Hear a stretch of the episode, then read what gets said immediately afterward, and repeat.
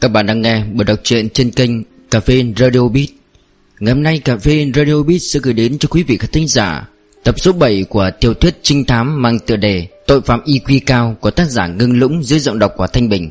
Các bạn đừng quên like cũng như đăng ký kênh để theo dõi những tập tiếp theo. Còn bây giờ, xin mời các bạn cùng lắng nghe nội dung chính của tập số 7 Tối qua, Lục Yên mất ngủ đến nửa đêm. Sáng sớm thức dậy vẫn còn mơ mơ màng màng. Không thấy bao dáng gì lưu đâu, Trong tủ lạnh lại được lấp đầy những nguyên liệu nấu ăn mới. Thời gian còn sớm, Cô lấy trứng gà và mì ra nấu hai bát mì. Vừa cầm bát bưng tới bàn ăn, Giang Thành đã đến phòng bếp, Bộ dáng vẫn còn đang tức giận, Nhưng xem ra sắc mặt không kém như đêm hôm qua nữa.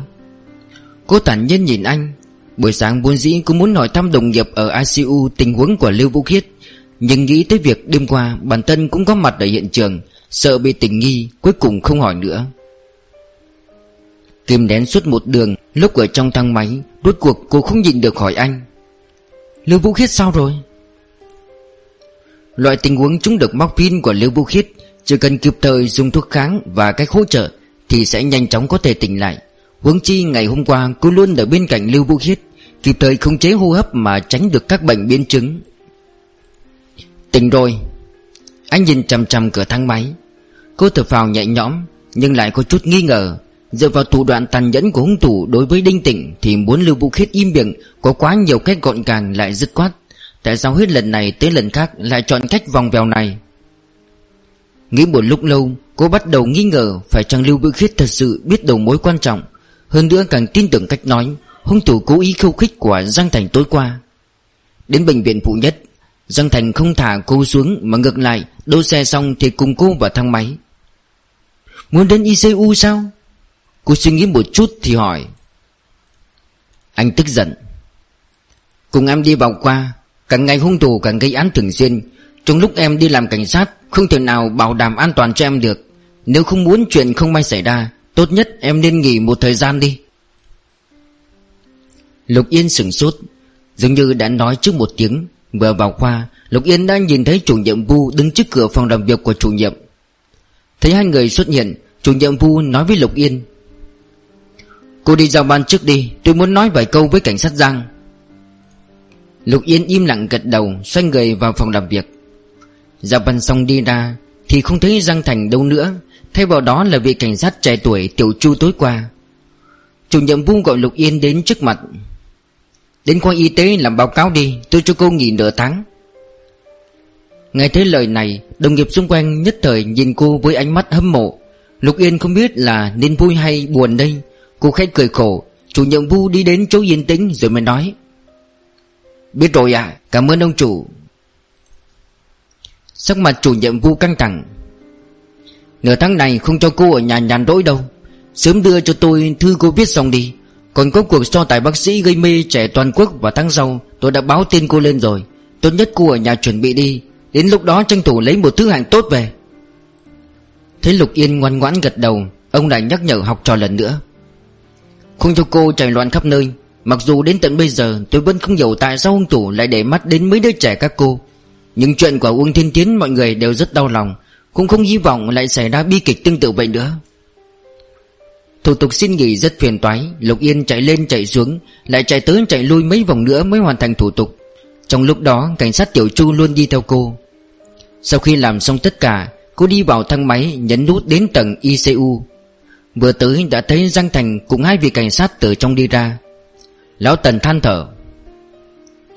Sợ đến như vậy cũng không nói ra được tin tức có ích gì. Xem ra cô gái này cũng không biết gì nhiều.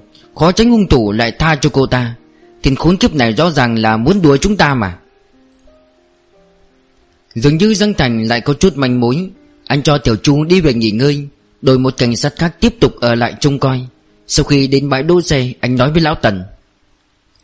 Hôm nay tiến sĩ dụ quay về, Anh đến phân cục trước đi, Tôi đi tìm một nhân chứng khác. Lão Tần và Lục Yên nhất thời ngẩn ra. Nhân chứng?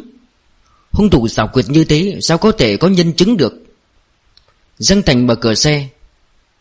Không xác định, nhưng tôi muốn thử một chút. Xe lái ra đường lớn, Vẫn chưa tới buổi trưa. Trên bầu trời toàn mấy đám xanh, đám trắng dày đặc, Giống như là muốn mưa tới nơi. Nhìn ra ngoài cửa sổ một lúc, Biết rõ Giang Thành chưa chắc đã chịu nói, Nhưng Lục Yên vẫn hỏi. Lưu Bưu Khuyết có nói đồng chí đề cập tới cái gì không? Gương mặt Giang Thành lạnh nhạt, Rất lâu sau mới nói. Hồi cấp 3 Trong mấy nữ sinh bọn em có lưu hành bói bài ta rớt không? Lục Yên chớp mắt mấy cái, Lại là bài ta rớt Theo tôi được biết, Có người chơi nhưng không nhiều Cô suy tư một lúc, Thử suy đoán rồi thăm dò hỏi. Đồng chí và bài ta rớt có liên quan gì đến nhau? Là một trang web. Hình như Giang Thành muốn tiếp tục lấy được chút tin tức Năm đó từ trong miệng Lục Yên. Hồi cấp 3 Đinh Tình dùng tiền trong nhà lập một trang web bói bài tarot, Bởi vì lúc lập web đúng vào ngày đông chí Nên đặt tên trang web là đông chí. Lục Yên trợn mắt há mồm Mất công cô đoán tới đoán lui cũng không ngờ Đông chí là một trang web. Càng không nghĩ đến người lập web là Đinh Tịnh. Trần trừ một lúc cô hỏi Anh đừng nói với tôi là trang web này dùng để cầu nguyện nhé. Chính xác. Gương mặt Giang Thành vẫn không có chút xúc cảm gì. Căn cứ vào lời Lưu Vũ Khiết nói, Sau khi lập web xong, Đinh Tình ẩn danh đăng địa chỉ web lên diễn đàn trường học. Qua một thời gian ngắn, Quả nhiên có nữ sinh vào web cầu nguyện. Nhưng Đinh Tình càng chơi càng bớt hứng thú. Rất nhanh đã bỏ hoang trong web kia, Sau này cũng không xử lý nữa. Nhưng đến 8 năm sau, Trong web đó vẫn có người dùng danh nghĩa của Đinh Tịnh để hoạt động. Lục Yên cảm thấy không thể tưởng tượng nổi. Coi như là thế, Nhưng tại sao vừa nhắc tới đồng chí Đinh Tịnh lại sợ hãi như vậy. Dân Thành im lặng một lúc mới lạnh lùng nói. Lưu Vũ Khiết cảm thấy cái chết năm đó của đàn bạn có liên quan đến trang web. Khi bắt đầu lập web, Đinh Tịnh đã từng sưu tập những tâm nguyện của các nữ sinh trên trang web lấy làm vui. Trong lòng Lục Yên căng thẳng.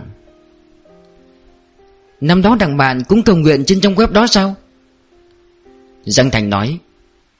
Em và đàn bạn có quan hệ tốt như thế. Chẳng lẽ trước giờ cậu ta không nói với em về trong web đó sao?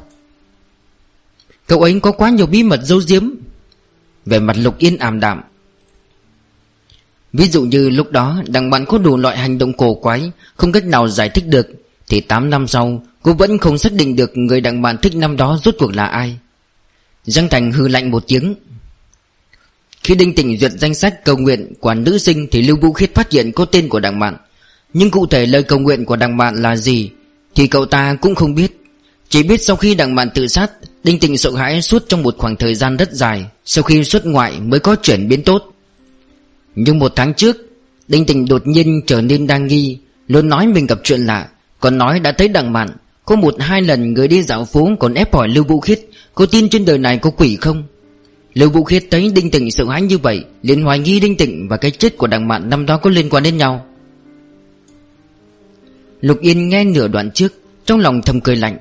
Từ biểu cảm của Lưu Vũ Khiết, Xem ra chuyện năm đó cô tuyệt đối không tin cô ta hoàn toàn trong sạch.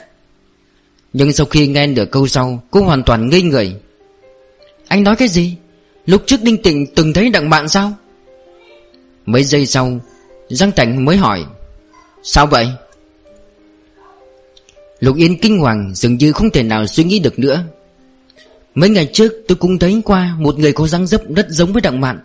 Lúc đêm đồng nghiệp Uông Tiến Tiến của tôi xảy ra chuyện, Tôi bị gọi đến bệnh viện. Sau khi va phải người đó, Tôi cho là mình hoa mắt nên cũng không nghĩ nhiều.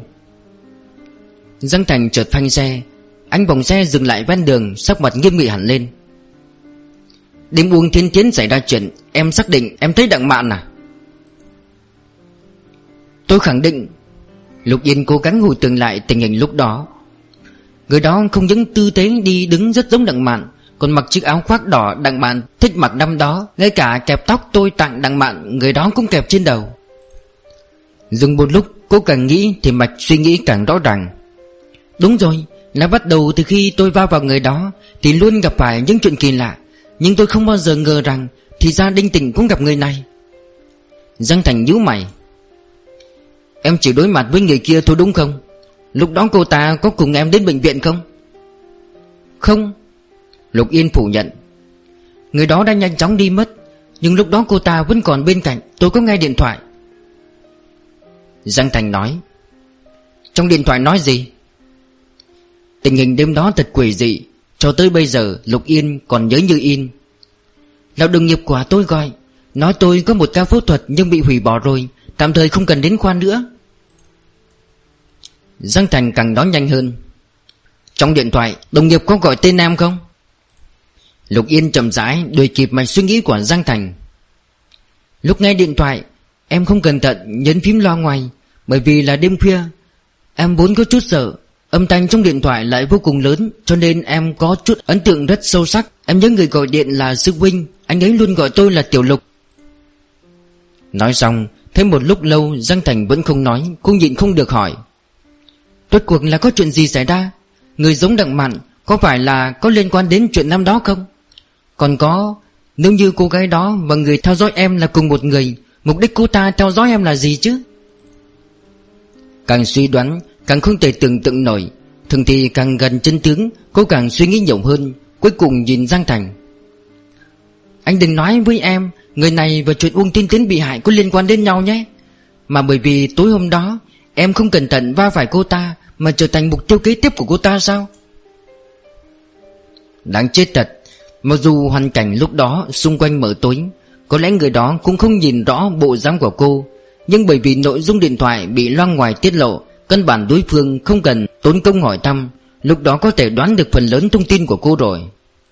Không đúng, dáng dấp người phụ nữ đó và Đặng Mạn giống nhau như vậy, Coi như cô ta là thân thích của Đặng Mạn cho dù luôn luôn canh cánh trong lòng chuyện năm đó, Tiếp theo lại hại đinh tỉnh. Nhưng Uông Tiên Tiến và Đặng Mạn không có quan hệ gì, Tại sao cũng có thể trở thành đối tượng báo thù của người phụ nữ này chứ? Báo thù cái gì chứ? Giang Thành bắt đầu gọi điện thoại. Hành vi của người này chẳng liên quan gì đến báo thù cả. Hắn hoàn toàn là một tên sát nhân điên cuồng. Sắc mặt Lục Yên biến đổi, Giang Thành bấm điện thoại hỏi cô. Hôm qua em nói không thể tìm thấy danh sách dàn hợp sướng 09 Em suy nghĩ lại một chút, Em đến trường học khi nào? Lục Yên nhớ lại, Em đến trường vào năm ngoái Nhưng người đang học trong trường nói là Danh sách dàn hợp xướng sớm đã mất rồi. Giang Thành vừa nghe cô nói, vừa gọi điện thoại. Đầu bên kia điện thoại đang bận, Đợi một lúc cũng không bắt máy. Giang Thành không thể làm gì hơn là ném điện thoại trở lại bảng điều khiển, hỏi cô dàn hợp sướng năm đó có mấy người, Em có ấn tượng gì không? Lục Yên nhìn Giang Thành không nhớ ra. Có thể có ấn tượng gì chứ? Từ lúc quen anh, Thế giới của cô thu nhỏ chỉ còn lại hai việc. Một, học hành. Hai, Giang Thành. Bây giờ nhớ lại, Ngoại trừ năm lớp 10 danh nhập đội cổ động viên vào Olympic toán học, Đối với mấy đoàn thể thành lập trong trường Thì căn bản cô cũng không chú ý nhiều. Có vài lần đường khiết nói cô trọng sắc khinh bạn. Thật ra cũng không sai. Cô chỉ nhớ, Người lĩnh sướng của dàn hợp sướng là Đinh Tịnh, Bởi vì giọng nói của Đinh Tịnh quá dễ nhận ra, Nhưng một số người còn lại cô hoàn toàn không có ấn tượng. Anh thì sao? Cô hỏi Giang Thành Anh còn nhớ mấy thành viên của dàn hợp sướng không? Giang Thành ngỡ ra, Hiển nhiên cũng giống Lục Yên, Năm đó anh cũng không chú ý đến việc khác. Hai người ai cũng như ai, Không ai nói ai được. Ánh mắt Lục Yên nhìn ra ngoài cửa sổ. Bài tập của cấp 3 rất nhiều Dân Thành lên lớp học rồi còn phải chơi bóng rổ Nhưng anh vẫn tìm chút thời gian đi gặp cô. Lúc đó cho dù mẹ của Lục Yên quản cô rất nghiêm, Nếu không phải có hoạt động ở trường học, Cô chỉ có thể ở bên anh tối đa nửa tiếng thôi, Rồi phải vội vàng về nhà. Chính vì nguyên nhân như thế Mỗi lần hẹn hò đều cực kỳ quý giá và ngọt ngào. Lúc mới bên nhau Dân Thành khá là quy củ nhiều nhất là kéo kéo bàn tay nhỏ bé của cô trò chuyện, Về sau mới có thể ôm hôn cô. Nhưng căn bản đều trong phạm vi chấp nhận được, Lại rất hào phóng mua cho cô đồ ăn vặt và quà tặng. Cô biết điều kiện gia đình anh khá tốt.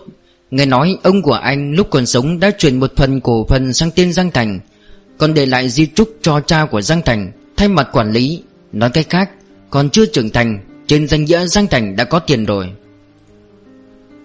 Cho dù là vậy, Lúc hai người mới quen, Xuất phát từ sự kiêu ngạo và tự tôn của thiếu nữ, Nên cô không chịu nhận quà tặng của Giang Thành. Thế nhưng cô lại không chịu nổi lời lẽ hùng hồn của anh. Anh thấy cha anh hay dụ dỗ mẹ anh như vậy, Em là bạn gái anh, Sao anh không thể mua quà tặng cho em chứ? Mặc dù Giang Thành rất ít khi nhắc tới hoàn cảnh gia đình mình, Nhưng chợt nghe lời này, Cô có thể nhận ra tình cảm của cha mẹ anh rất đậm thắm. Cô tầm hâm mộ Mấu chốt là Giang Thành rất tinh mắt, Mỗi lần chọn quà đều hợp khẩu vị của cô. Tình cảm hai người càng ngày càng nồng nàn, Cô cũng từ từ buông bỏ sự rụt rè. Không ngờ là một thời gian sau, Bản chất sắc lang của Giang Thành cuối cùng cũng bộc lộ. Có một lần, Vào học kỳ 2 của lớp 12 Bởi vì Giang Thành thi đấu xong uống quá nhiều nước đá mà bị cảm. Nhưng bởi vì gần tới trận quyết đấu, Giang Thành là đội trưởng Nên mỗi ngày vẫn bị huấn luyện viên bắt đến sân bóng rổ tập luyện. Lục Yên biết chuyện này, Vội mang theo thuốc cảm và thuốc kháng virus đi tìm Giang Thành.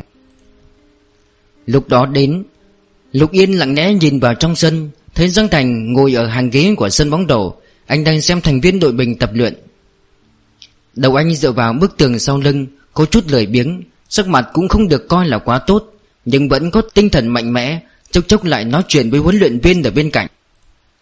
Cô vừa mới ngồi xuống, Anh đã nhìn thấy, Buổi trưa sau khi buổi huấn luyện kết thúc, Anh khoác đồng phục lên vai, Nói với mấy người khác mấy câu mượn cớ ở lại. Đợi đến khi những thành viên đều đi rồi, Anh và cô giống như ngày thường, Một trước một sau đi tới phòng nghỉ ngơi không có người. Sao em lại tới đây? Sau khi vào, Anh vừa khóa cửa vừa hỏi cô, Lúc nói chuyện với cô vẫn giữ vững khoảng cách một mét. Lục Yên để túi xuống rồi mở túi ra. Mấy ngày rồi anh không đi tìm cô Mặc dù cô đã lờ mờ đoán được nguyên nhân, Nhưng lúc nhìn thấy anh vẫn có chút không vui. Cô lặng lẽ lấy thuốc ra đưa cho anh. Cho anh này. Giang Thành sừng sốt. Đợi sau khi anh nhận lấy Lục Yên mới bỏ dung Mỗi lần em bị cảm, Mẹ em đều đưa cái này cho em uống, Đặc biệt khỏi rất nhanh. Giang Thành cười cười, Vẫn không tới gần cô, Chỉ khẽ nói. Được rồi, anh sẽ uống thuốc này. Uống thuốc xong Rốt cuộc anh cũng nhận ra cô không vui. Sao vậy? Lục Yên nhìn anh. Mấy ngày không gặp mặt rồi, Không những anh không có bất kỳ hành động thân cận nào, Mà khoảng cách của hai người còn xa xa Giống như người lạ vậy. Cô vô cùng tức giận. Được, anh không định đi qua thì cô đi qua. Cô tiến đến gần hỏi anh. Mấy ngày này tại sao anh không đi tìm em? Anh vừa lùi vừa cười giải thích. Bận quá thôi, Với lại không phải anh bị cảm sao? Để anh tốt hơn rồi lại đi tìm em. Đây là cái cớ gì chứ? Thấy anh đã lùi tới tủ quần áo, Cô không thể không dừng bước, Tức giận ngửa đầu nhìn anh. Bị cảm thì không thể đi tìm em sao? Đầu anh ngả ra sau, Hơi dựa vào cửa tủ quần áo, Cố gắng kéo dài khoảng cách với cô, Dù mắt nhìn cô cười nói, Không được, Sắp đến kỳ thi giữa kỳ rồi, Anh sợ lây bệnh cho em. Nói chuyện thì có thể lây bệnh sao? Anh nhìn ra là cô có chút tức giận, Bắt đầu đùa giỡn, Thấp giọng trêu Anh sợ anh không nhìn được cái khác. Lúc anh nói chuyện mang theo giọng mũi khi bị cảm, Không giống với lúc bình thường.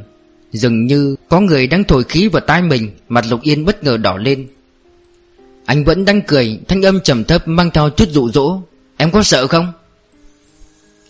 Cô làm bộ tức giận nhìn chăm chăm anh, Từ lúc anh nói cô ôm cổ anh Hôn anh một cái rồi nhìn thẳng vào mắt anh. Anh nói em có sợ không? Cô cố ý học theo giọng điệu của anh. Tiếng chuông cắt ngang dòng hồi tưởng của cô Là chung điện thoại của Giang Thành.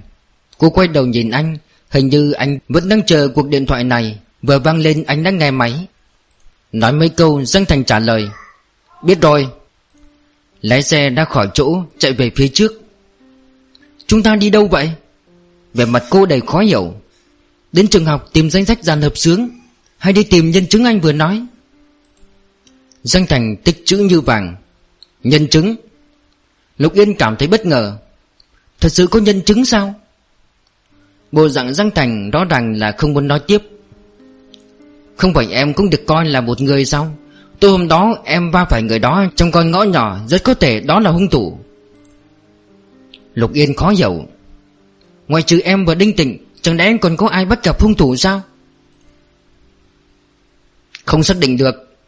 Hình như là một chỗ khá vắng vẻ Giang Thành mở GPS Chắc là một ông lão. Tôi vừa nhờ đồng nghiệp xác minh với tổng đài điện thoại số điện thoại của người kia. Đến địa chỉ của người kia xem xem. Hy vọng người này có thể cung cấp một chút tin tức có giá trị. Ông lão. Giang Thành nhìn cô một cái. Ông lão này cũng như em cho là bản thân nhìn thấy người đã mất. Vì chuyện này mà gọi điện đến tổng đài. Người này tương đối mù quáng mê tín, Tin rằng bản thân đã thấy quỷ. Tôi nghi ngờ có thể ông ta đã vô tình thấy hung thủ. Lục Yên tiêu hóa xong những tin tức này, Lại cố gắng lục lọi trong đầu một lần nữa.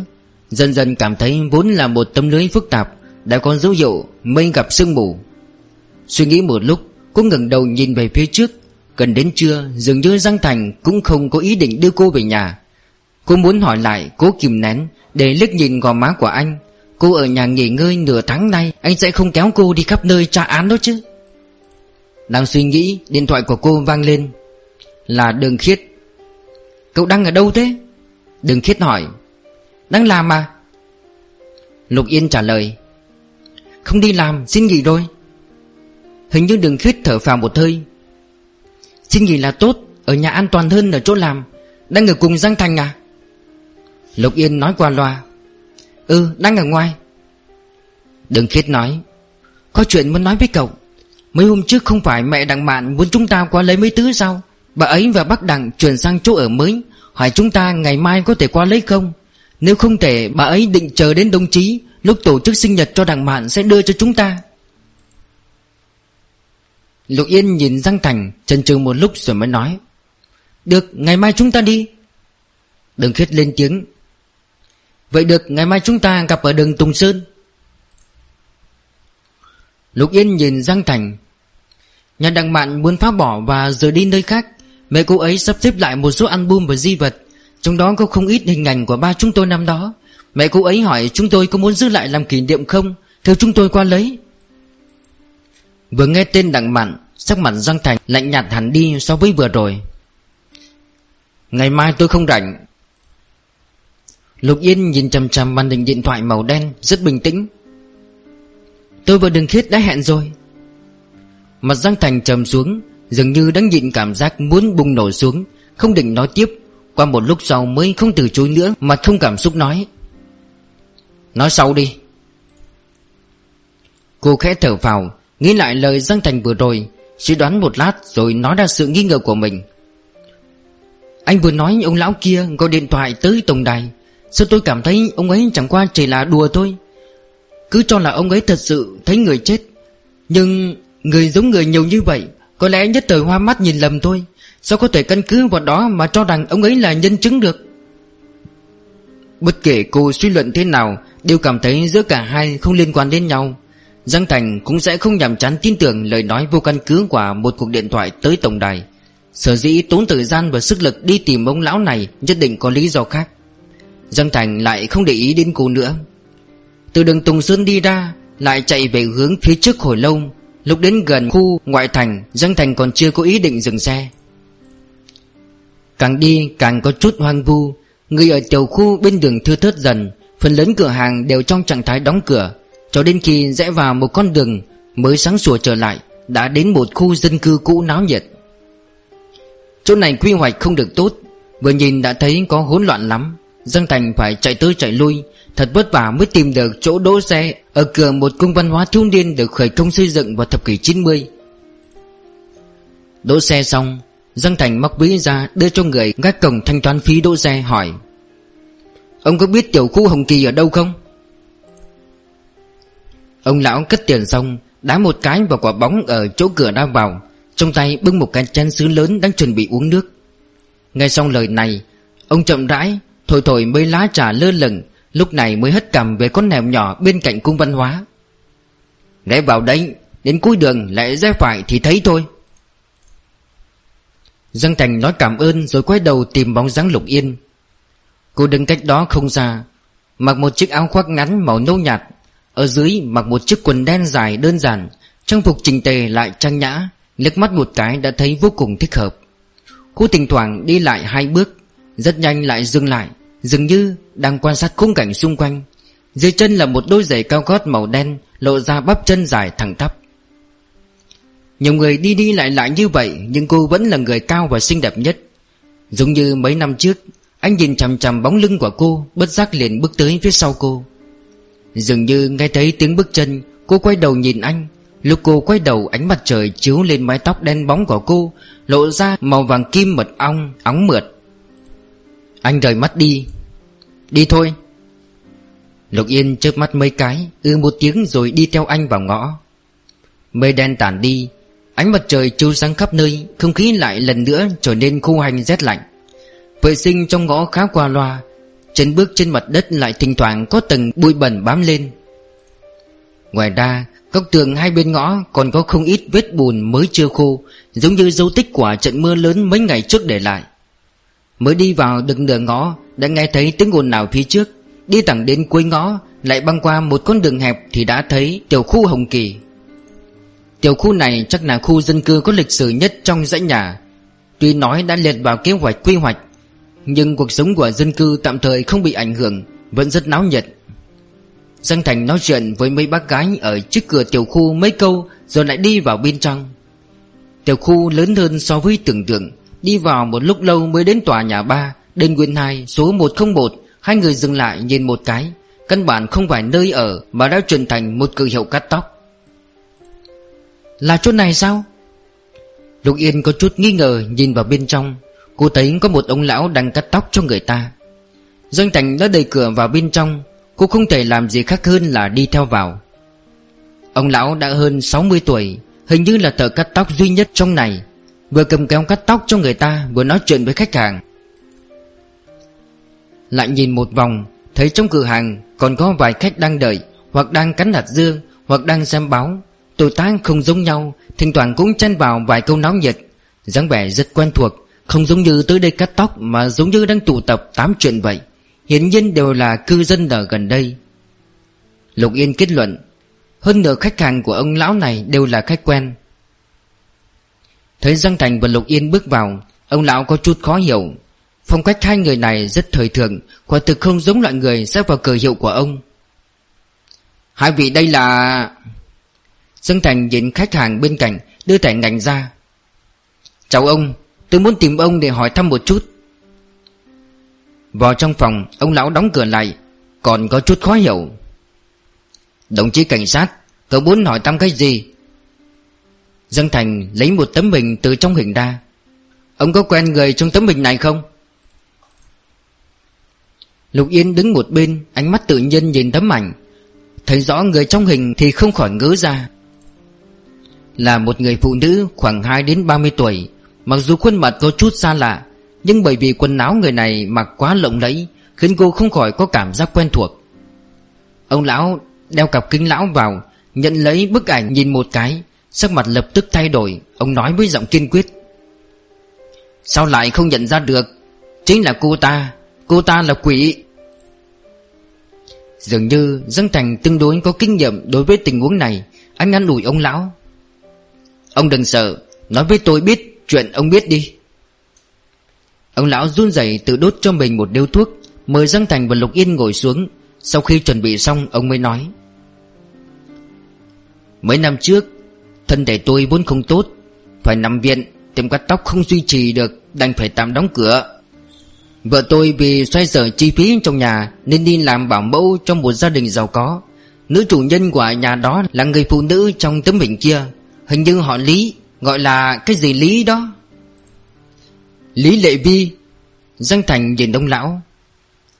Đúng đúng đúng. Ông lão hít một hơi thuốc, Gầy gầy tàn thuốc.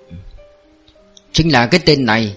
Việc buôn bán của chồng Lý Lệ Vi Chắc là thuận lợi Nên nhanh chóng phất lên. Có như là nhà giàu mới nổi. Dáng dấp Lý Lệ Vi rất đẹp, Nhưng tố chất không cao. Tính khí không tốt, Lúc ở nhà hay chỉ trích cái sống của vợ tôi. Lúc về vợ tôi không có chuyện gì Thì sẽ oán trách với tôi. Tôi có ấn tượng sâu sắc với người phụ nữ này. Có một lần tôi đến cửa tiểu khu nhà đó tìm vợ tôi. Vừa đúng lúc gặp Lý Lệ Vi đang dắt chó đi dạo. Còn cố ý nhìn cô ta thì mấy lần. Không bao lâu sau, Vợ tôi đột nhiên nói không muốn làm nữa. Nói là phu tương đó ra ngoài tìm tiểu tam, Cả ngày không trở về nhà. Lý Lệ Vi càng phát điên, Mỗi ngày ở nhà không khóc cũng làm loạn. Không có chuyện gì thì sẽ đập đồ. Còn chút giận lên vợ tôi Vợ tôi tự ái không chịu nổi, Cho bao nhiêu tiền cũng không làm nữa. Sau đó vợ tôi ở nhà nửa ngày thì hết tức giận. Còn nói là không nỡ bỏ số tiền này, Lại về đó làm việc. Về sau cũng hơn một tháng, Vợ tôi nói với tôi, Nói chồng Lý Lệ Vi đột nhiên thay đổi thái độ rồi. Tôi hỏi bà ấy có chuyện gì xảy ra? Vợ tôi nói tiểu tam của chồng Lý Lệ Vi nuôi trai bao bị phát hiện. Chồng cô ta tức không chịu được, Nghĩ tới nghĩ lui, Vẫn cảm thấy vợ mình tốt hơn, Nên không đi tìm tiểu tam đó nữa. Quan hệ vợ chồng chuyển biến tốt đẹp, Lý Lệ Vi vui vẻ hẳn lên, Còn tặng lương cho vợ tôi nữa. Nói đến đây, Sắc mặt ông lão xẹt qua một tia sợ hãi, Dừng lại một chút rồi mới nói tiếp. Vợ tôi hết sức vui mừng. Không những không tức giận với Lý Lệ Vi nữa, Còn đề cập đến việc hy vọng Có thể ở nhà Lý Lệ Vi làm lâu dài. Nhưng không quá hai tháng sau, Lý Lệ Vi xảy ra chuyện ngoài ý muốn. Vợ tôi bị dọa đến hết hồn hết vía, Quay về nói với tôi, Lý Lệ Vi bị người ta giết rồi quăng xác xuống ngủ nước trong công viên bỏ hoang. Với lại sau đó không lâu Cảnh sát còn tìm đến hỏi vợ tôi. Sau đó vợ tôi suy nghĩ chuyện này. Cảm thấy trọng điểm hoài nghi của cảnh sát là chồng cô ta. Không có chuyện gì thì đều xem tin tức. Nhưng đã quá lâu vậy rồi mà vụ án này cũng chưa được phá. Lục Yên càng nghe càng cảm thấy vụ án này rất quen thuộc. Ông lão thở dài. Mấy năm nay vợ tôi quá vất vả, Cũng không chú ý thân thể. Năm trước bởi vì nhồi máu cơ tim cấp tính Nên đi trước tôi rồi. Năm ngoái Đại khái cũng là thời điểm này, Một mình tôi ở nhà rất cô quạnh, Cơm nước xong, Thông ra lại lôi kéo đi đánh mấy ván mặt trượt. Lúc đi ra đều nhanh chóng muốn về nhà. Trên đường, Đúng là ngõ nhỏ đối diện tiểu khu chúng tôi. Tôi thấy một người phụ nữ trước mặt, Nhìn đằng sau, Càng nhìn càng cảm thấy cô ta rất quen. Đến khi tới chỗ có ánh sáng, Tôi nhìn kỹ cô ta lần nữa, Thiếu chút nữa là bị dọa đến mất hồn. Cô gái đó và Lý Lệ Vi ăn mặc rất giống nhau trên đầu cũng buộc một cái khăn. Trên người là chiếc áo gió dài, Còn có đôi giày kia nữa, Rất quen mắt. Chỉ vậy thì tôi cũng không bị dọa thành như thế đâu. Nhưng thậm chí, dáng đi đứng của người phụ nữ đó cũng giống Lý Lệ Vi nữa. Sau khi về nhà, Tôi càng nghĩ càng cảm thấy chuyện này rất không bình thường. Nhưng cũng biết không ai tin nên không nói ra với ai. Mấy ngày trước tôi nghe tiết mục trên radio, Nghe mọi người bàn chuyện quỷ dị của đồng chí, Nói đủ loại chuyện. Rất náo nhiệt nên tôi kể chuyện xưa này ra. Mà kệ người khác tin hay không, Dù sao đích thân tôi cũng trải qua mà. Đúng rồi, đồng chí cảnh sát. Hôm nay cậu tìm tôi hỏi thăm chuyện này Là cũng nghe tiết mục bắt quái 7 giờ rưỡi sao? Hay là vụ án của Lý Lệ Vi có tiến triển gì? Từ tiệm cắt tóc đi ra, Lục Yên lại khiếp sợ đến nỗi không thể suy nghĩ được nữa. Cô đã nhìn thấy camera giám sát dưới tầng nhà cô đêm đó. Người phụ nữ trong ảnh rất giống Lý Lệ Vi. Cũng là cách ăn mặc và bộ dạng làm người ta ấn tượng sâu sắc. Thảo nào khi nhìn thấy hình Lý Lệ Vi, Cô lại cảm thấy quen thuộc như vậy. Cô hỏi Giang Thành, Mấy ngày trước khi tôi đến cục các anh Lấy khẩu cung Ngài Lão Tần nói Có việc cảnh sát nghỉ hưu chuyển mấy vụ án cũ cho tổ các anh. Vụ quản lý Lệ Vi có phải cũng chuyển đến tay các anh rồi không? Nhớ đến camera tầng dưới nhà cô đêm đó, Giang Thành đã theo dõi nhiều lần. Chẳng lẽ sau khi lật đến vụ án Lý Lệ Vi năm xưa anh vô cùng phát hiện Lý Lệ Vi và người phụ nữ hù dọa cô đêm đó rất giống nhau sao? Giang Thành mở cửa xe. Người phụ nữ đó quả nhân là hung thủ. Dường như cô ta lấy chuyện bắt trước cách ăn mặc của người bị hại làm thú vui. Đầu tiên là Đặng Mạn, Sau là Lý Lệ Vi. Đã nhiều năm qua rồi, Chắc vẫn còn nhân chứng khác. Anh nói xong, Đã mắt nhìn mặt Lục Yên. Lúc nghe tên đặng mạn về mặt cô không có chút kinh ngạc nào. Nhìn chăm chăm cô một lúc, Anh xem đồng hồ rồi nói không còn sớm nữa, Đi ăn cơm trước vậy. Lúc này, Lục Yên như mới tỉnh lại từ trong mộng, Khẽ ừ một tiếng. Buổi chiều anh đưa cô về nhà Rồi tự mình trở lại cục. Tiến sĩ dụ muốn qua làm phân tích tâm lý tội phạm. Cô ở bên cạnh không thích hợp, nhưng đặc biệt phái người trông chừng cô 24 trên 24 Lại không thực tế chút nào. Không thể làm gì hơn là bảo tài xế của cha và dì Lưu Đến để họ ở trong nhà với cô. Lục Yên tra cứu tài liệu đến tận khuya trong lúc đó Giang Thành còn chưa trở về. Đến 12 giờ Tài xế tạm biệt rồi đi về Chỉ còn lại dì Lưu. Ngày hôm sau tỉnh dậy Cô mặc đồ ngủ đến phòng bếp uống nước. Dì Lưu không có ở đây Trong nhà được dọn dẹp sạch sẽ, sáng sủa. Cô nhìn đồng hồ Còn chưa tới 7 giờ Dựa vào thói quen của đường khiết Ít nhất qua 2 tiếng nữa mới gọi điện thoại cho cô. Cô định trở về phòng làm việc PowerPoint Để chuẩn bị cho cuộc tranh tài tháng sau.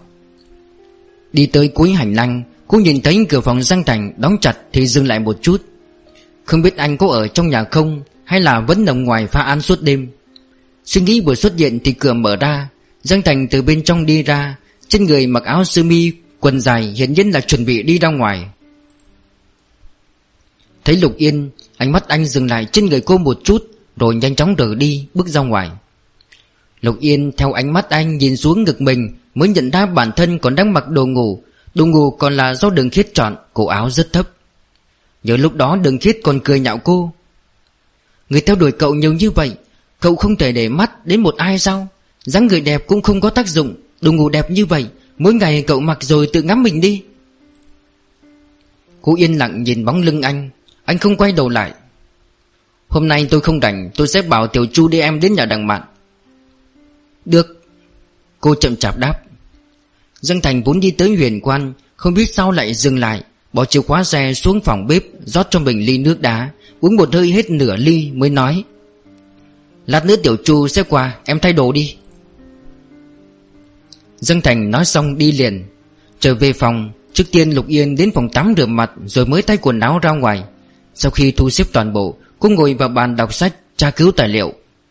Không lâu sau, Nghe có người nhấn chuông cửa. Cô vừa đứng dậy thì điện thoại trên bàn vang lên. Nhìn một cái, Vừa đúng số điện thoại của cảnh sát Chu hôm qua Giang Thành đưa cho cô. Cô nghe máy, Tiểu Chu nói, Bác sĩ Lục, Tôi là Tiểu Chu trong đội của đội trưởng Giang, Tôi đang ở dưới tầng. Cô nói, Được, xin chờ một chút. Bước nhanh ra cửa, Cô nhìn qua màn hình, Quả nhiên là vị cảnh sát tên Tiểu Chu. Sau khi Tiểu Chu đi lên, Cô định rót cho anh ta ly nước. Ai biết lúc này đừng Khiết lại gọi điện tới.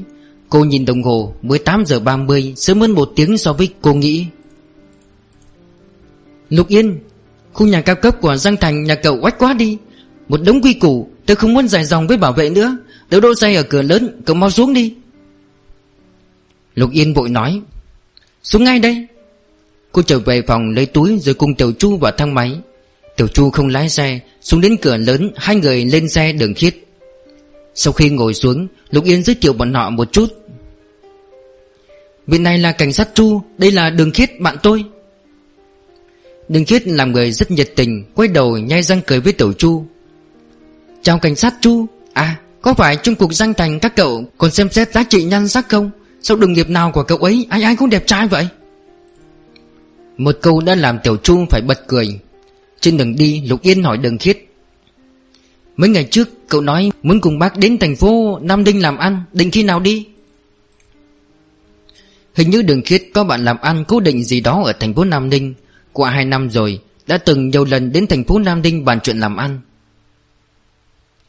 Còn đi cái gì nữa? Đường khiết thở dài khẽ than thở. Đinh Tịnh và Lưu Vũ Khiết mới xảy ra chuyện. Tớ cũng không dám chạy loạn nữa. Hai, tớ nói câu này Lục Yên. Mấy người gặp chuyện không may đều là bạn học của chúng ta? Mấy ngày nay tớ cứ suy nghĩ tới, suy nghĩ lui. Không hiểu sao cứ cảm thấy Có thể tên biến thái đó ở trong trường của chúng ta nhỉ? Lục Yên lộ ra vẻ suy tư. Gia đình Đặng Mạn ở trong một tiểu khu khác của trung tâm thành phố. Trên đường lại bị tắc Mất hơn một tiếng rưỡi mới tới nơi. Đỗ xe dưới tầng xong, Lục Yên và Đường Khiết mua mấy món lặt vặt tới siêu thị nhỏ, Sau đó để Tiểu Chu lên tầng cùng các cô. Nhà của Đặng gia tuy nói có chút cũ nhưng dọn dẹp vô cùng gọn gàng, Bố cục phòng cũng rộng rãi. Nếu bỏ qua hoàn cảnh hơi loạn bên cạnh tiểu khu, Thì đây còn là một căn nhà ba phòng thoải mái. Đáng tiếc do tâm trạng chủ nhân không tốt, Trong nhà thường có một bầu không khí u ám. Sau khi chuyện không may của đảng bạn xảy ra vào 8 năm trước, Bác và dì đau lòng đến không sống nổi. Trong nhà luôn ảm đạm lại u sầu, Nhất là mẹ đặng. Suýt chút nữa không thể nào tiếp tục làm việc được nữa. Cho tới 3 năm sau, Mẹ đặng mạn mang thai lần nữa, Thì trạng thái mới có chiều hướng tốt lên. Em gái đặng mạn cũng đã lớn, Khoảng 4 tuổi rồi, Đặc biệt thông minh khả ái, Vừa mở miệng là làm người ta bật cười. Nghe tiếng có cửa, Cô bé là người đầu tiên chạy vội ra cửa. Cửa vừa mở, Ánh mắt Lục Yên chạm phải cặp mắt to lanh lợi của cô bé, Lòng nhất thời mềm ra như nước. Ngồi xổm xuống hôn cái miệng của cô nhắc một cái, Lại còn mua đồ ăn vặt cho bé ăn nữa. Đường khiết đứng một bên thấy thèm chịu không được. Đợi Lục Yên hôn đủ rồi Thì vội cướp lấy em gái đặng mạn, Ôm hôn con bé vào trong nhà. Cha mẹ của đặng mạn đều không thích nói chuyện yêu đương Tinh tình mẹ đặng còn nghiêm túc hơn. Lúc đặng mạn còn giống bị quản rất chặt, Hôm nay nhìn thấy cũng nhận ra bà rất kiệm lời. Chỉ khi ánh mắt nhìn về phía em gái đặng mạn, Mẹ đặng mới lộ ra vẻ ấm áp dịu dàng đến khác thường. Lục Yên và Đường Khiết thay phiên nhau trêu chọc em gái đặng mạn. Mẹ Đặng mạn và phòng bếp mang ra cho ba người ba ly nước, Ngồi xuống một bên nhìn rồi mỉm cười. Một lúc sau, Bà đi vào phòng lấy ra hai món đồ, vuốt ve nhiều lần mới giao cho Lục Yên. Vật này vẫn để trong kho, Hình như mạn mạn cố ý muốn giấu vào một góc, Nhưng lại không đỡ vứt đi. Dường như cũng không muốn người khác phát hiện ra, Nếu không phải cố ý định chuyển nhà thì có lẽ cả đời này, Dì và cha nó cũng không phát hiện ra cuốn album này. Trên thực tế, đây là di vật quả mạn mạn. Dì và cha nó không nên đưa cho ai hết. Nhưng dì nhìn bên trong toàn là hình chụp quả ba đứa. Nên... Hai... Hy vọng mấy đứa đừng cảm thấy gì đường đột. Sao có thể chứ ạ? Lục Yên trình trọng nhận lấy cuốn album. Dù sao gì cũng đừng nói vậy. Nghe lời này Đường Kiết cũng không còn hứng thú đi trêu chọc em gái đặng mạn nữa. Cô ở bên cạnh trầm mặc. Buồn phiền mất một lúc, Mẹ đặng mạn thở dài. Nói đi cũng phải nói lại, Vẫn là người làm mẹ như gì không làm tròn bổn phận. Năm đó chỉ lo bắt mặn mạn học tập, Cũng không chú ý đến tâm trạng của con cái. Bây giờ nghĩ lại, Đời người dài như vậy, Thất bại trong kỳ thi đại học chỉ nhỏ như thế. Nếu năm đó dì ăn đùi và khích lệ nó nhiều một chút, Có lẽ đằng bạn sẽ không làm chuyện điên rồ đó. Ba người đều không nói nữa. Không khí lạnh lẽo âm thầm lan tràn khắp phòng. Đường khiết không kiềm chế được nữa, Bước tới chỗ cửa sổ, Kéo sẹt một cái mở rèm cửa sổ ra Để cho ánh mặt trời mãnh liệt chiếu vào. Lục Yên hỏi mẹ Đặng Dì à Dì vẫn không thể nào nhớ được Năm đó Đặng bạn đi ra ngoài với ai sao? Mẹ Đặng lắc đầu, Câu hỏi này năm ngoái có vị cảnh sát cũng đã tới hỏi thăm rồi, Nhưng đứa trẻ Đặng bạn này quá hướng nội. Chuyện gì cũng giấu giếm rất kỹ Chủ hai con ra, Dì cũng không biết Nó còn qua lại với người nào nữa. Nói là yêu sớm mà dì chẳng phát hiện ra gì cả. Hồi học cấp 3 Đứa trẻ này có đi ra ngoài chơi đùa vài lần. Nhưng con bé đều bảo là đi chơi với hai đứa. Số lần cũng không nhiều. Hơn nữa mỗi lần như vậy đều có vẻ rất đúng giờ, Nên dì cũng không suy nghĩ nhiều. Năm ngoái có cảnh sát đến hỏi thăm chuyện đặng bạn sao gì Lục Yên tự đừng bỏ quên câu nói kế tiếp, Cảm thấy bất ngờ nhìn mẹ đặng. Là cảnh sát ở phân cục An Sơn đúng không gì? Mẹ đặng mạn nhẹ nhàng vuốt thái dương. Hình như họ Giang khá trẻ Dì cảm thấy lúc trước đã từng thấy cậu ấy ở trong trường học của Mạn Mạn rồi. Hỏi cảnh sát đó có phải bạn học của Mạn Mạn không, Cậu ấy cũng không phủ nhận. Cảnh sát họ Giang? Đừng khiết kinh ngạc.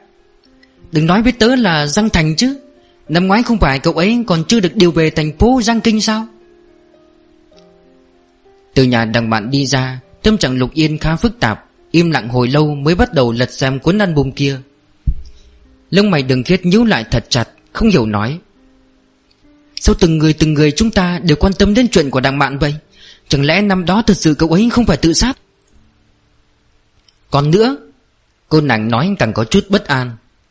Năm đó sau khi cậu và dì nhận xác không phải lập tức báo cảnh sát sao? Tôi nghe nói sau đó dì còn đi xem camera, Có vấn đề thì đã sớm nhìn ra rồi.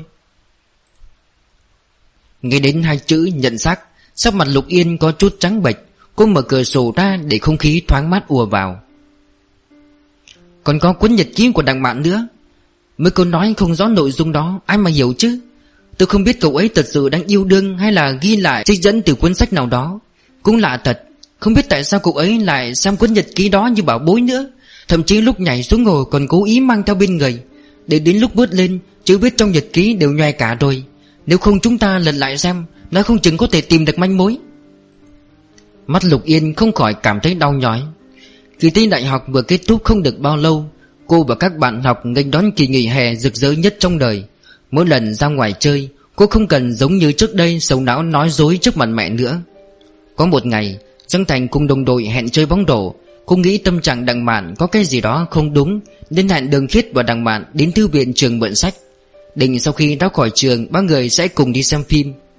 Đến trường, Cô ghé qua phòng bóng đổ, Nghĩ là Giang Thành đang đứng trong đó, Không nhìn được liền đi vào. Không ngờ là Đặng Mạn đã sớm có mặt ở đó. Giang Thành đang chơi bóng rổ trong sân Đặng Mạn ở bên cạnh sắp xếp lại quần áo Ném lung tung giúp bọn họ. Trong lúc nhặt từng món lên Cậu ấy lặng lẽ nhìn chăm chăm quần áo đó Với sự run run sợ sệt. Lục Yên nhận ra Quần áo đó là chiếc áo tia sút Giang Thành thay ra Là cô dùng tiền túi mua tặng anh Màu trắng, Cậu dáng bình thường không có gì đặc biệt. Nhưng bởi vì mặt trên có in chữ tiếng Anh là tên của cô Lúc cô đi dạo phố thì nhìn thấy Giá cả không tính là đắt Nên mua làm quà tặng Giang Thành. Anh liếc một cái đã nhìn ra tâm tư của cô Nên luôn mặc trên người. Đằng mạn vẫn nhìn chiếc t-shirt kia đến ngây người Cô nhìn chằm chằm bóng lưng của đằng mạn Dầu kín sự nghi ngờ càng lúc càng sâu của bản thân Tiến gần lại. Đằng mạn Đằng mạn nghe thấy thanh âm của cô, dáng vẻ dường như vô cùng hốt hoảng, Nhưng trong phút chốc, Sắc mặt đã khôi phục lại bình thường. Liên tưởng tới những hành động kỳ quái trước đó của đằng mạn Trong lòng Lục Yên có chút suy đoán. Hai người ngồi trên khán đài nhìn xuống dưới Cô lặng lẽ quan sát đằng mạn Chú ý đến ánh mắt của đằng mạn Luôn đuổi theo Giang Thành. Cô biết đằng mạn là một người rất giỏi che giấu cảm xúc. Gần đây lại luôn sơ rút trước mặt cô, Vô cùng kỳ lạ. Tại sao nhìn thấy nào Cũng đều cảm thấy có chút yếu tố cố ý vậy? Cô suy nghĩ một lúc, Cố gắng làm giọng của bản thân bình tĩnh hết mức có thể. Đặng mạn Chúng ta là bạn thân. Cậu biết, tớ vô cùng coi trọng tình bạn của chúng ta mà. Một lúc lâu sau Đặng mạn mới quay đầu lại Sắc mặt dường như bị một lớp tro tàn thổi qua. Trong nháy mắt trở nên ảm đạm không chút ánh sáng. Cô chăm chú nhìn đặng mạn Tớ và Giang Thành đã hẹn nhau Cùng điền tên vào đại học giống nhau. Tớ thích cậu ấy, Cực kỳ cực kỳ thích. Mỗi một chữ cô đều nhấn mạnh Ánh mắt cẩn thận thăm dò khuôn mặt của đằng bạn. Dựa vào mức độ nhạy bén của đằng mạn Cô ấy hoàn toàn nghe nhiều được ám hiệu của cô. Trong lòng cô có một giọng nói thấp, Mau phủ nhận đi Mau nói cho tớ biết, Căn bản không phải như tớ nghĩ. Nhưng đặng mạn lại chỉ mỉm cười buồn, Cuối cùng không nói gì cả, Xoay người rời khỏi sân bóng rổ Lục Yên nhìn bóng lưng gầy gò của cô ấy, Trong lòng bụt qua một sự cảm bất thường, Bội bội theo. Cô chạy đến thư viện đặng mạn không có ở đó, Lại chạy về phòng học, Tìm từng tầng từng tầng đến phòng học A6 Đi vào trong nhìn, Quả nhiên đặng mạn đang đứng trước cửa sổ, Đang dùng lực ném một đồ vật qua cửa sổ. Cô lặng lặng đứng nhìn bóng lưng của đằng mạn Không biết qua bao lâu, Cô tiến vào, nhẹ nhàng kéo vật áo đằng mạn nói, Đằng mạn Đằng mạn chợt quay đầu, Trong mắt đong đầy nước mắt, Từng giọt từng giọt rơi xuống. Cho tới bây giờ, Cô chưa từng thấy vẻ mặt đau khổ như vậy Trên mặt những người mình đã từng gặp. Hoàn toàn giật mình, Há miệng nhưng không biết nói gì. Một lúc lâu sau, Cô vội vàng lấy khăn giấy từ trong túi ra, Muốn giúp đằng mạn lau nước mắt. Tớ không sao. Đằng mặn đẩy cô ra, Cố gắng muốn tỏ ra không có chuyện gì. Tớ về nhà trước đây, Cậu và đường khít đến thư viện đi. Sau khi đằng mặn đi rồi, Trong đầu Lục Yên rất hỗn loạn. Mấy ngày trước, Cô vừa tròn 18 tuổi, Tốt nghiệp trung học và đại học đang trong tầm tay. Cuộc đời cô sẽ nhanh chóng mở ra một chương mới, Nhưng cô còn chưa lột xác thành một người đầy đủ kinh nghiệm được. Cô chưa đủ chín chắn không thể nào giải quyết được tất cả vấn đề gặp phải. Đối mặt với tình hình nan giải này Cô cảm thấy chán nản, hoang mang hơn bao giờ hết. Cô mờ mịt nhìn ra ngoài cửa sổ Kinh ngạc ngây ngô một lúc lâu Cho đến khi đường khít gọi điện cho cô Cô mới thân thờ đi ra khỏi phòng học. Phía sau thư viện của trường học Cô xuống tầng Nghĩ đến hành động đem giấy vừa rồi của đằng mạn Chân chừ trong chốc lát Rồi đi tới bụi đậm dưới phòng học cẩn thận tìm kiếm. Tìm một lúc Cuối cùng tìm thấy một tờ giấy trong một bụi cỏ. Tim cô chợt nhảy lên một cái, Ngồi xổm xuống mở giấy ra. Thấy phía trên viết một câu, Tôi hận cô ta, Tôi hận cô ta, Tôi làm quỷ cũng không bỏ qua cho cô ta. Mỗi một chữ đều viết rất đè nén Cảm giác hằn sâu trên giấy. Cô giống như bị người ta đâm cho một dao Trong phút chốc trái tim nguội lạnh. Sau khi đừng khiết phát hiện sắc mặt cô không đúng Thì kiên trì muốn đưa cô về nhà. Ở nhà tính dưỡng một lúc, Nghĩ tới chuyện vừa rồi, Cô vẫn cảm thấy cả người lạnh ngắt. Cố gắng để bản thân tỉnh táo lại, Quyết định gọi điện thoại cho đặng mạn Ít nhất hẹn cậu ấy ra nói chuyện đàng hoàng đã. Nhưng gọi một lúc đặng mạn vẫn không nghe máy, Trực tiếp cúp điện thoại của cô. Cô ở trong nhà buồn bực suốt hai ngày, Không có mặt ở nội thành Mà bị mẹ của anh kéo đến biệt thự ngoại thành của của ông ngoại đi sinh nhật. Phát hiện cô có gì đó không đúng, Anh gọi cho cô vô số lần, Cam kết ngày hôm sau bản thân sẽ về. Sau đó đưa cô đi giải sầu. Vốn tinh thần cô đang rất xa sút, Nhưng bởi vì muốn nhìn thấy anh, Nên cô vẫn đồng ý ra ngoài gặp anh. Gọi điện thoại xong thì tâm trạng cô tốt hơn nhiều. Ngày hôm sau Sau khi chỉnh trang xong, cô đi ra ngoài. Cô do dự không biết nên gọi điện thoại cho Đặng Mạn Hay nên đến tận nhà Đặng Mạn tìm cô ấy. Nghĩ một lát, Cô quyết định lựa chọn cách thứ hai. Nhưng lúc này cô nhận được điện thoại của Đường Khiết, Được báo rằng Đặng Mạn tự sát rồi. Cúp điện thoại Cả người cô giống như lọt vào trong hầm băng, Mấy tiếng sau trí nhớ của cô vẫn trống rỗng. Chuyện xảy ra quá đột ngột, Cha của đằng bạn đi họp ở ngoài, Đang trên đường lên máy bay trở về. Sau khi mẹ đằng bạn biết tin Thì không chịu tiếp nhận sự thật này. Bà ngất xỉu mấy lần rồi được đưa đi cấp cứu, Cảm xúc đã hoàn toàn sụp đổ. Cô là người đầu tiên đến đó, Bị mẹ đằng Mạn đang hồn bay phách lạc kéo đi nhận xác. Lúc đang làm thủ tục, Cô nhớ tới câu trên tờ giấy kia sự đau khổ trộn lẫn với một chút sợ hãi. Thi thể được kéo từ trong tủ đá ra. Cô nhìn một cái đã thấy gương mặt sưng vù Còn mang theo hận ý dữ dội trên mặt của đằng mạn Chỉ cảm thấy lưng bị người ta tàn nhẫn đâm một cái, Đau đến nỗi chết lặng. Bên tai, dường như có một bức tường thủy tinh to lớn đổ âm bầm xuống đất, Phát ra tiếng vàng đinh tai nhức óc. Trong nháy mắt, mảnh vụn rơi xuống đất Cô hoa mắt chóng mặt, cả người lảo đảo. Phải dùng hết sức lực toàn thân mới không ngã xuống được. 18 năm qua, Cuộc sống của cô rất êm đềm hạnh phúc. Lần đầu tiên đối mặt với cái chết, Không ngờ lại là cách thức tàn nhẫn đến vậy.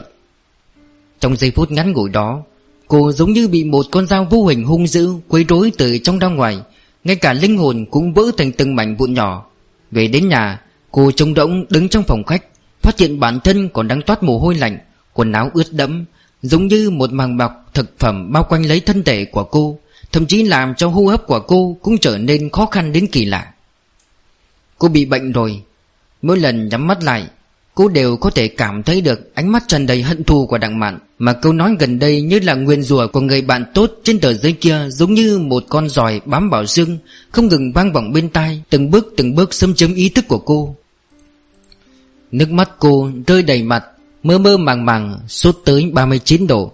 Cả người như bị vứt vào chậu than. Ý thức gần như mơ hồ, Trong lòng mẹ cô nóng như lửa đốt. Suốt đêm đưa cô đến bệnh viện.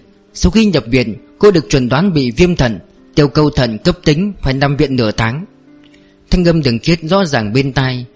Lại dường như cách một lớp dày đặc Có loại cảm giác xa xôi trống trải. Cô đắm chìm trong thế giới của mình, Tự nhiên ngây người cho đến khi cơ thể bị người ta dùng lực lắc mấy cái Mới chợt gần đầu lên. Nghĩ gì vậy? Thấy Lục Yên cuối cùng cũng có phản ứng Đừng hết trợn tròn hai mắt. Đến nhà rồi. Cô làm như không có chuyện gì khẽ nói. À ừ. Trong nháy mắt mở miệng, Cô phát hiện trong mũi của mình đã nồng đậm.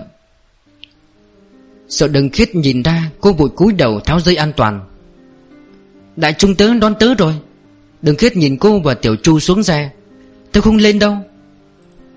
Cô khôi phục sự bình tĩnh, Giận dò đường khiết Trên đường chú ý an toàn Về nhà nhớ gọi điện thoại cho tớ đó. Về đến nhà, Cô mời Tiểu Chu ngồi xuống ghế sofa, Điều chỉnh lại tâm trạng, bắt đầu lật album xem. Giống như mẹ đằng bạn nói, Trong album đều là hình của ba người bọn cô. Hầu như trong mỗi tấm bình, Ba người các cô đều cười, Nụ cười rực rỡ giống như ánh mặt trời không thấy chút lo lắng nào. Cô cẩn thận lật tìm từng tấm từng tấm, Để ý mỗi một chi tiết trong từng tấm hình. Mỗi lần lật qua một tấm đều cố gắng xem xét biểu cảm của đằng bạn, Thậm chí cũng không bỏ qua một chấm đen nhỏ. Lật tới một tấm mình, Cô dừng lại. Ngóc quả trang giấy này đã hơi mòn, Hiển nhiên đã từng bị chủ nhân thường xuyên vuốt ve. Ánh mắt cô chậm rãi rời lên, Nhìn người trong tấm ảnh Trái tim đột nhiên đập nhanh dữ dội. Vẫn là ba người bọn cô mỉm cười chụp hình trước bụi hoa của trường. Liếc qua thì không có gì đặc biệt. Nhưng bên phải, phía trên tấm bình Cũng chính là phía sau ba người các cô. Ở một chỗ khá xa có hai người đang đứng. Hai người đứng dưới ánh mặt trời nói chuyện đều không nhìn quang hướng này. Hiển nhiên là vô tình bị lọt vào tấm hình. Trong tấm hình này, Nụ cười của đằng bạn đặc biệt rực rỡ hơn. Đầu lục yên ong ong, Nhìn chằm chằm mặt hai người kia. Một lúc lâu sau Ánh mắt dần trở nên lãnh đạm. Buổi chiều tiến sĩ dụ trở về thành phố Giang Kinh, Nhưng trên đường tới phân cục An Sơn Lại tạm thời bị gọi đến Đại học Giang Kinh Làm một thủ tục không thể không làm. Vì thế, ông cố ý gọi điện thoại cho Giang Thành xin lỗi lần nữa. Giang Thành hẹn lại thời gian khác, Với tiến sĩ dụ qua điện thoại, Rồi gom mấy vụ án lại một chỗ, Cùng thảo luận tình tiết vụ án với cấp dưới. Vừa nói đến vụ án đinh tỉnh Một đồng nghiệp từ bên ngoài đi vào Đưa mấy số điện thoại trong tay cho Giang Thành.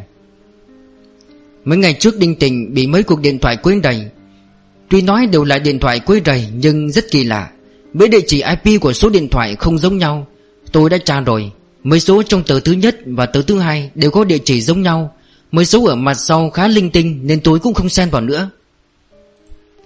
Giang Thành lật lật mấy tờ giấy, Ánh mắt xẹt qua những chuỗi địa chỉ, Cho đến tờ thứ ba. Anh nhìn chằm chằm vào địa chỉ IP trong đó Về mặt đầy kinh ngạc. Nhưng anh đã nhanh chóng trả lại tài liệu cho đồng nghiệp. Đi kiểm tra hai tờ trước, Tờ thứ ba có lẽ là một số nhà rời rạc, Không cần thiết tra làm gì. Đồng nghiệp làm tư thế ok Rồi xoay người đi ra. Giang Thành đứng bên cạnh bàn một lúc, Chợt ngẩng đầu nhìn cảnh sát trung niên bên cạnh Lão Tần nói. Lão Trịnh Lần trước không phải ông nói mấy năm trước Có một cô gái nhảy sông tự sát 75 điện có người liên tục gửi tin nặc danh đến đồn cảnh sát, Yêu cầu cảnh sát điều tra vụ án lại lần nữa. À đúng. Cảnh sát kia buồn bực gật đầu. Sao vậy, đội trưởng Giang?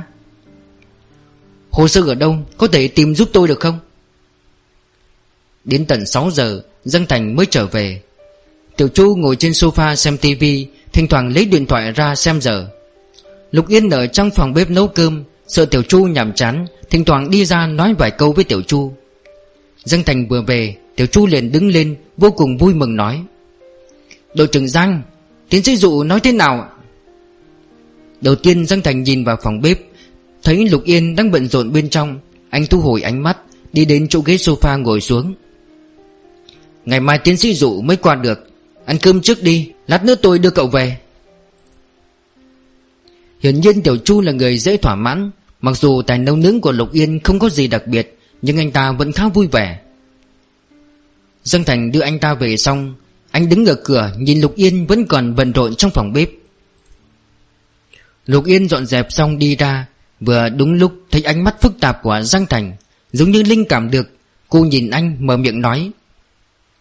Hôm nay lúc đến nhà Đặng Mạn, Mẹ cậu ấy nói với tôi, Năm ngoái anh có đến điều tra chuyện của Đặng Mạn.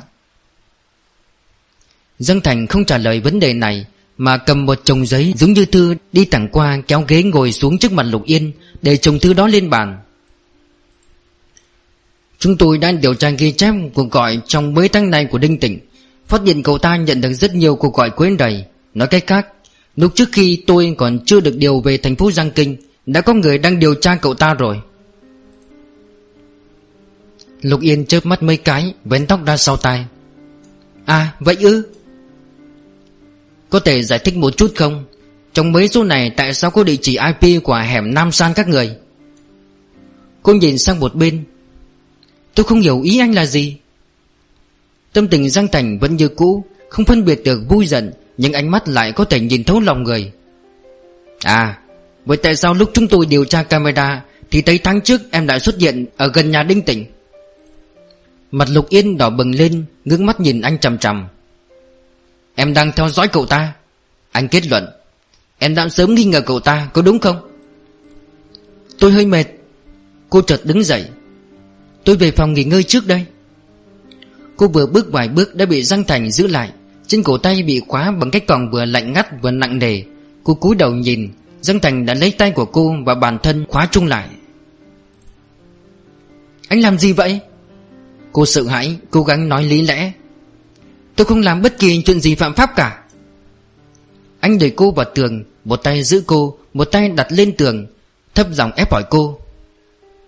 Vậy em có thể nói cho tôi biết, Tại sao hết năm này tới năm khác Em lại viết mấy bức thư đặc danh này không? Cô nghe ra được sự áp bức Đang đè nén trong giọng anh, Cũng đoán được anh muốn làm gì. Trái tim vốn đang điên cuồng thì chậm rãi bình tĩnh lại, Bởi vì dựa vào quá gần, Hô hấp nóng rực Của hai người quấn lên nhau Hoàn toàn không phân biệt được. Thấy cô không nói, Anh nắm cầm cô, Liên tục dụ dỗ. Năm đó vì sao em bằng lòng chia tay tôi? Trong lòng em rõ hơn ai hết. Bảy năm trước, Em đã sớm phát hiện bản thân làm sai chuyện gì. Vì vậy, từ năm này qua năm khác, Thu thập chứng cứ, Viết mấy lá thư nặc danh này. Bây giờ tôi chỉ muốn nghe một câu em nói thật. Sở dĩ em nóng lòng muốn biết chân tướng, Ngoại trừ điều tra nguyên nhân cái chết của đặng bạn, Còn có suy nghĩ khác đúng không?